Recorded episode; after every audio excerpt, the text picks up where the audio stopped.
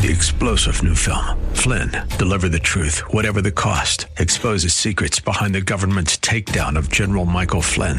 Flynn knew what the intel world had been up to. He ordered the first audit of the use of contractors. This set off alarm bells. He told the truth. He was the most dangerous person for Donald Trump to hire. They had to get rid of Flynn.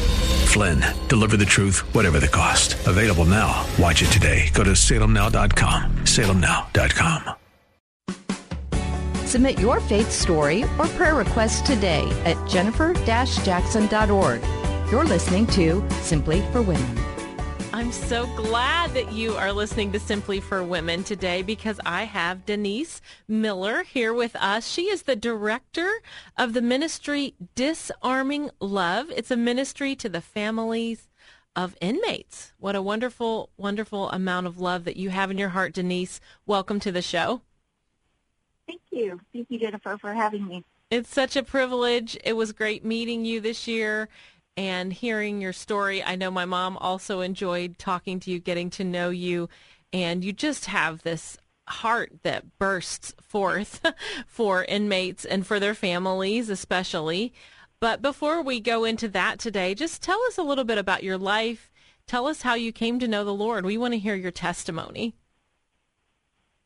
Well, I was blessed to be raised in the church, but I was um, raised. I was raised with my mother taking us to church. Mm-hmm. My father would never attend. Um, so even though they were married for 56 years, my father never would go to church with her um, for a very, very long time. Mm. But mom was very faithful and teaching us about Jesus and his incredible love for us. And so I gave my life to Christ at a pretty young age hate to admit it, but in my teen years, I had a little bit of a prodigal stage. Mm-hmm. That lasted probably about 10 years. And I um, just kind of walked, walked away from everything I knew and was a bit, you know, rebellious and stubborn, and I can make my own decisions for my life. And I married somebody that was not a believer. And it was a very um, verbally emotional abusive relationship. Mm. And we were married Wow. for nine years. And when that ended, the first thing I wanted to do was go back to church. I Mm. knew I wanted to be back at church. Yeah. He didn't ever want me to go to church, and God was just calling me back. He never let go. he never let go of me, and he was right there, and he's like, yes, come back to me. And so I rededicated my life to Christ when I was about 28, and um, been following him ever since. How did that make you feel when you were going through that? Were these were just hurtful words? Um, they, I, I did, I certainly didn't have much belief in myself. Um, there was a lot of gaslighting, and so I doubted my own sanity at times, and um, it was really hard. I I covered a lot of abuse as a child at elementary school and school. I was bullied severely. I had a severe speech impediment, if you can believe that. And I had a crooked eye. I had glasses strapped to my face at a year old and had these horribly thick glasses I had to wear all through school. Mm. And um, so I was, I was um, very used to a lot of verbal abuse from all my classmates and all the years of being bullied for my speech impediment and for my eye condition. So at the time when I met him, I didn't realize, you know, Sure. all the red flags that were there because he was just treating me the same way so many other people had treated me. Ah, So anyways, um, God helped me see that that was not a healthy situation.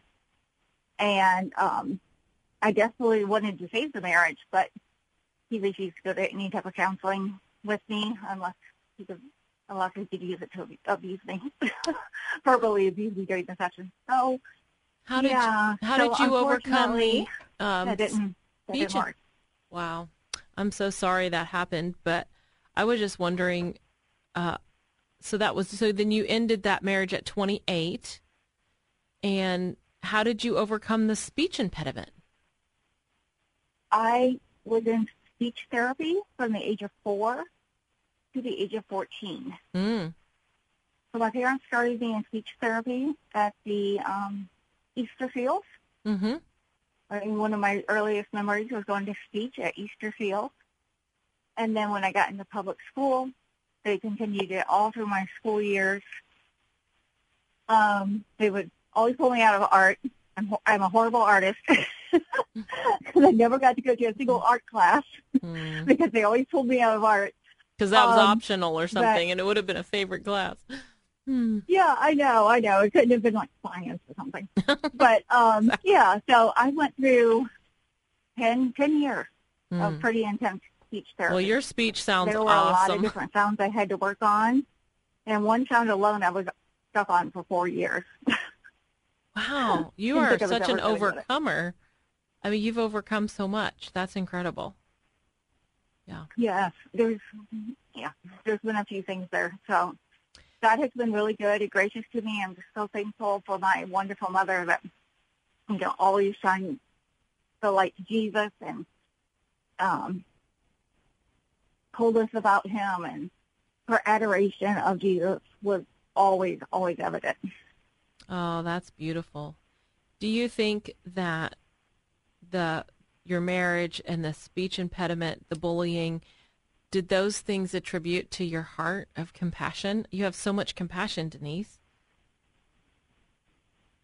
I think it did. I've been, I think God gave me a wonderful blessing and that he has really guarded my heart against bitterness.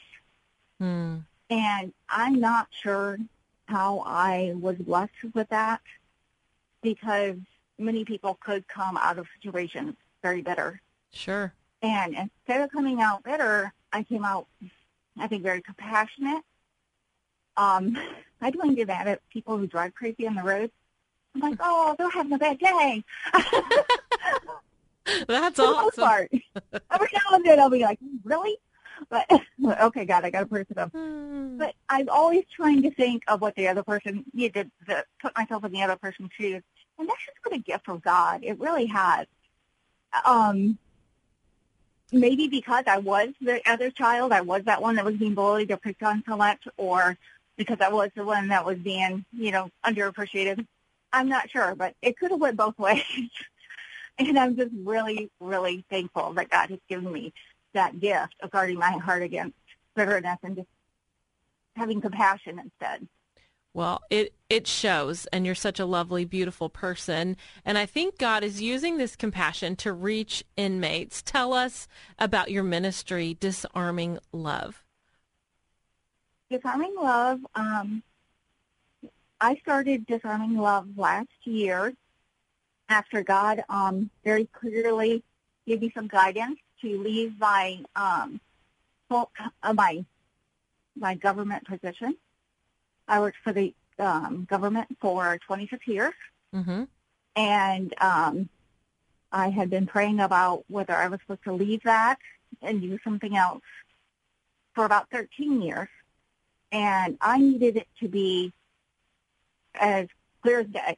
I could not have any doubt in my mind whatsoever to God's answer. And he made it as clear as it could be.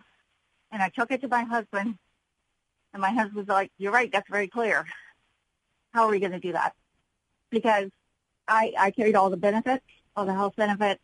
It was a great paying government job. Sure. So anyways, we took that and in prayer, we started working towards being able to, me be able to resign from my position.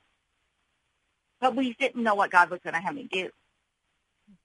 And about three months into the process of us trying to downsize our home, um, do everything we could so that financially I could leave without it being like a bomb going off in our life, um, God directed me to a book that I happened to pick up at a garage sale. Hmm. It was like 25 cents, saw it laying on the table. I'm like, oh. And it was endorsed by Henry Cassidy, who wrote Experience Experiencing God. Yeah. And I knew that Bible study, and I knew him. And he it had something on it saying what a great book it was from him. And I'm like, oh, I'll pick that up for a quarter, you know? Mhm. Maybe I'll read it sometime. And it ended up being the story of Karla Faye Tucker, who was the first female inmate to be um, put to death in Texas in over a 100 years. Wow. It happened in the late 1990s that she was um, facing this execution date, and I don't remember it. I must have been in my own world back then, but I guess it was all over all the news channels, CNN, people from all over the world were trying to get them to somehow stop this execution. But the story was very heartbreaking, eye-opening, um, and definitely life-changing. Yes. Because Denise, I have about one minute, so um, I just wanted to give you that one minute warning. Okay, sorry. No, no, so you're fine. anyways, um, but that's what God used to show me. Um, in that book, they mentioned something called a hospitality house, which is where people stay when they come into town to visit inmates in prison. And I thought, oh, that's a fantastic idea. That's so cool. I didn't know they had those. I'm like, oh, Mhm. what if they have one of those here in our county?